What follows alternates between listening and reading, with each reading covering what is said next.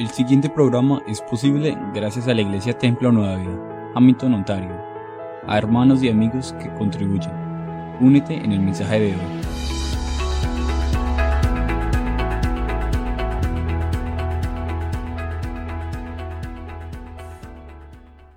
Hoy se celebra Viernes Santo. Hoy recordamos cuando Jesús fue crucificado en el Monte Calvario, el Gólgota, que significa lugar de la calavera. Marcos 15, 22. El cielo se oscureció durante tres horas. Marcos 15, 33. Jesús exclamó diciendo, Padre, en tus manos encomiendo mi espíritu. Y murió. Lucas 23, 46. Pedro el discípulo luego escribió en Primera de Pedro 1, 18 y 19, Dios pagó un rescate para salvarte de la vida vacía que heredaste de tus antepasados. El rescate que pagó no fue a precio de oro o plata, sino con la preciosa sangre de Cristo, el Cordero de Dios, sin pecado y sin mancha. La vida de Jesucristo es el sacrificio que aplacó la ira de Dios e inició una nueva raza, la de los redimidos. El mismo Jesús que clamó, Padre, aleja de mí esta copa, fue el que dijo, para esta hora he llegado. Juan 12, 27. Morir por la humanidad era su principal meta, y nada parecía tan importante, ni nada podía ser tan doloroso como para hacerlo desistir de su objetivo. Siempre había manifestado ser un hombre seguro, muy confiado en Dios. ¿Por qué entonces en el Getsemaní le suplicó al Padre que alejase de él la copa del sufrimiento? Porque ya sentía la muerte dentro de doce horas iba a ser crucificado. Jesús es plenamente hombre. Jesucristo es el Hijo del hombre, completamente humano. Sufrió y murió como un ser humano. Por eso podemos aprender de su vida y sus experiencias. Porque nosotros somos frágiles y tenemos muchas dificultades para tratar nuestras propias frustraciones. Horas antes de su cruz, Jesús dijo, El espíritu a la verdad está dispuesto, mas la carne es débil. Mateo 26, 41. En su ser interior, su espíritu, su alma, él estaba listo para morir, pues estaba estable, decidido, pero en su ser exterior era débil, sujeto a cambios casi incontrolables, como nos ocurre a cualquier ser humano. El cuerpo físico, aunque es complejo, sufre fríos, hambres, está sujeto al dolor, a los cambios del sistema metabólico. La unión entre nuestro ser interior y ser exterior es profunda. Es como una tela de muchos hilos entretejidos unos con otros. Así el alma espíritu afecta al cuerpo y viceversa. Por ejemplo, una pequeña fiebre nos puede abatir y bajar el estado de ánimo. Un cólico puede perturbar todos nuestros pensamientos. Una ofensa en público puede incapacitarnos para coordinar nuestras ideas y sentimos que nos quedamos sin palabras. Una migraña, dejarnos irritables e intolerantes, incluso con nuestros seres queridos. ¿Cómo lograr la integridad de nuestro ser en momentos de gran estrés. ¿Cómo podemos estabilizarnos por dentro y por fuera? Toda su vida Jesús la había vivido en plena confianza en Dios. En esta dependencia se fundamentaba toda su creencia. Las creencias son diferentes de los pensamientos. Los pensamientos son a corto plazo. Los pensamientos son el resultado de lo que elegimos pensar. Y los pensamientos tienen la capacidad de crear emociones. Las emociones también son de corto plazo. Las emociones solo duran el tiempo que nosotros decidamos tener los pensamientos enfocados en un mismo suceso. Y duran hasta que nos enfoquemos en un nuevo pensamiento diferente. De hecho, según los estudios, solo mantenemos nuestros pensamientos fijos durante un periodo increíblemente corto. Las creencias son bastante diferentes a los pensamientos. Las creencias son de largo plazo. Son las creencias las que generan nuestros pensamientos dominantes, subconscientes, y brotan de nuestro interior sin esfuerzo alguno para dirigir y controlar nuestras vidas. Mientras los pensamientos crean emociones a corto plazo, las creencias crean sentimientos a largo plazo. Las emociones son pasajeras, los sentimientos son permanentes. Los sentimientos son un reflejo de cómo nos percibimos a nosotros mismos. Nuestros pensamientos subconscientes y nuestros sentimientos a largo plazo no requieren ningún esfuerzo por parte nuestra. Simplemente salen cuando no estamos enfocados conscientemente en algo en particular. Ahora, imaginen cuántos pensamientos y emociones dolorosas pasaban por la mente de Jesús. Imaginemos nuestros rostros sangrando por los puñetazos de los soldados, nuestras espaldas trozadas por los azotes, nuestra cabeza herida por la corona de espinas.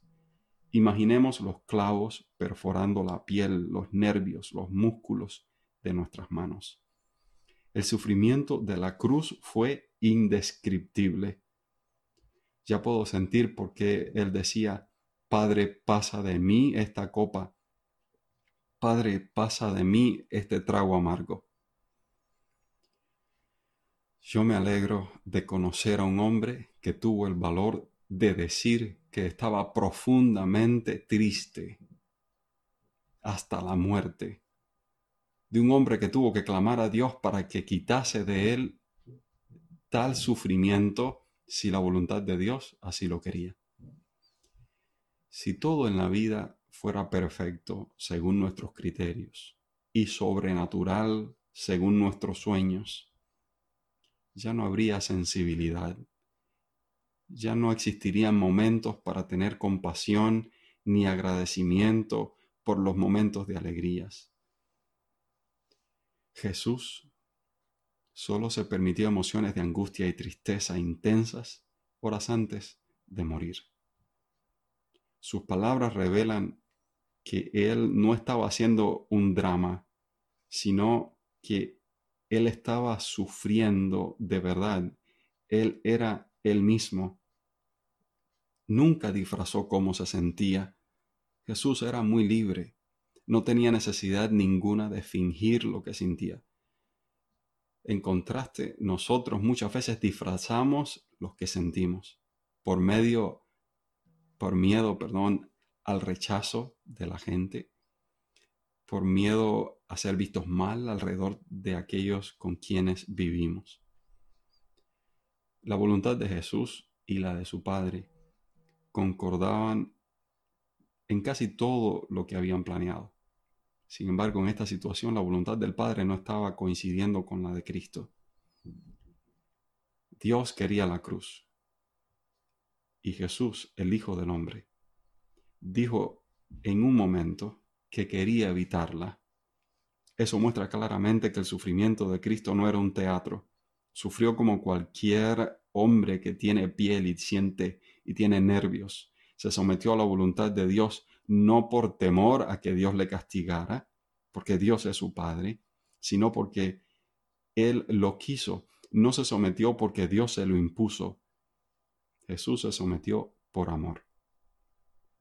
Esa diferencia entre la voluntad de los dos no era ningún problema para ellos, porque vemos que uno buscaba satisfacer el deseo del otro. La voluntad del Padre prevaleció sobre la del Hijo.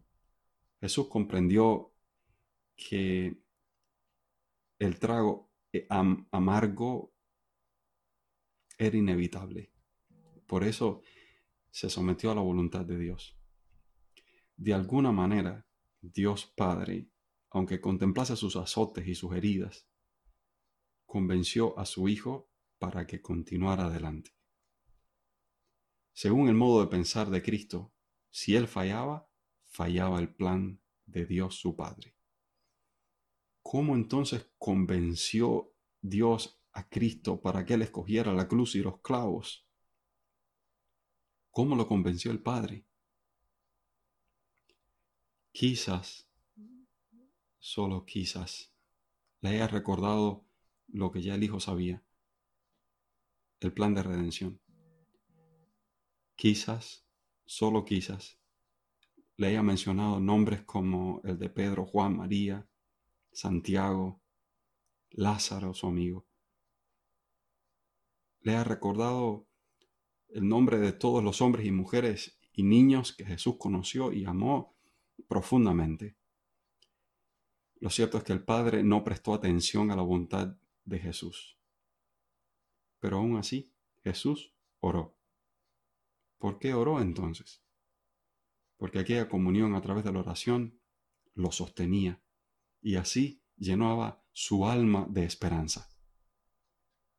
Si el Hijo insistía en no tomar esa copa amarga, el Padre realizaría su deseo. Sin embargo, Jesús dijo, hágase tu voluntad, no la mía.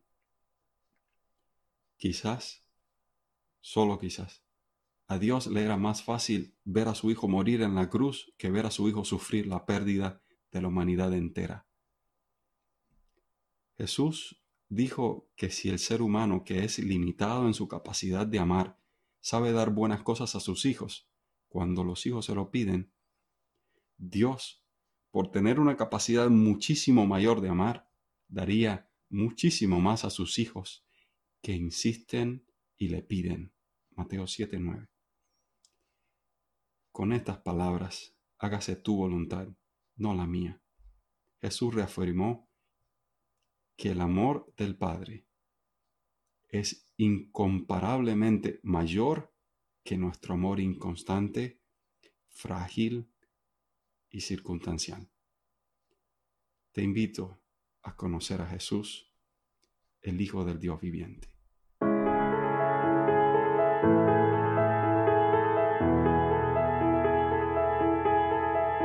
Trabajamos por familias fuertes, un corazón a la vez. Sana tu corazón y sanará tu vida. Proverbios 4:23